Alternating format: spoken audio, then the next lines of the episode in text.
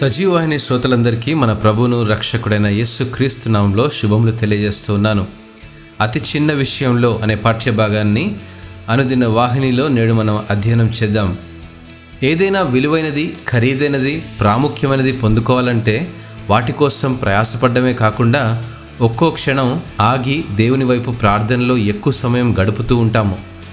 అవసరమైతే వాటిని పొందుకోవడం కోసం ఉపవాసమైనా ఉంటాము. ఎందుకంటే మనం విశ్వసించే దేవుడు మనకు తప్పకుండా దయచేయగలడనే నమ్మకం మనకుంటుంది.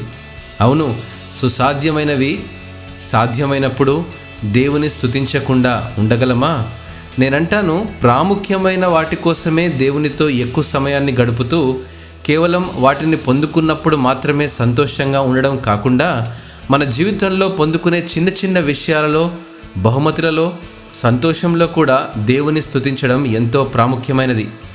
ఎవరైనా మీకు చిన్న బహుమతి ఇచ్చినప్పుడు చిన్న చిన్న విషయాలలో విజయం పొందినప్పుడు మంచి భోజన పదార్థాల ద్వారా తృప్తి పొందినప్పుడు సుఖమైన నిద్రలో సేదదీరినప్పుడు ఇలా ఎటువంటి పరిస్థితుల్లోనైనా కృతజ్ఞత కలిగి ఉండమని అరణ్య మార్గంలో ప్రయాణిస్తూ వారికి అనుగ్రహించబడిన వాగ్దత్త దేశంలోనికి నడిపించబడిన ఇస్రాయిలీలకు మోషే నేర్పించాడు.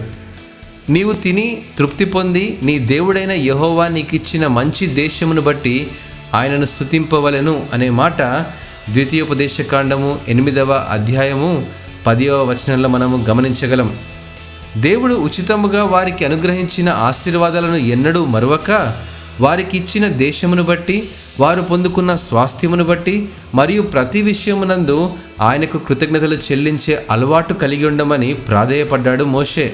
ఆనాటి నుండే యూదులు మరియు ఇస్రాయిలీలు అది ఎంత చిన్నదైనా కానీ ప్రతిసారి భోజనం చేసేటప్పుడు దేవునికి కృతజ్ఞతలు చెల్లించడం మొదలుపెట్టారు.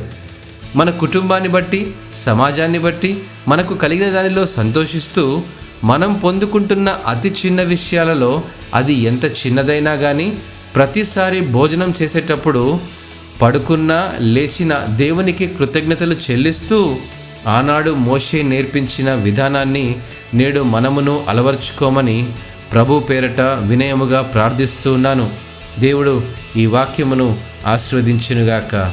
ఆమెన్.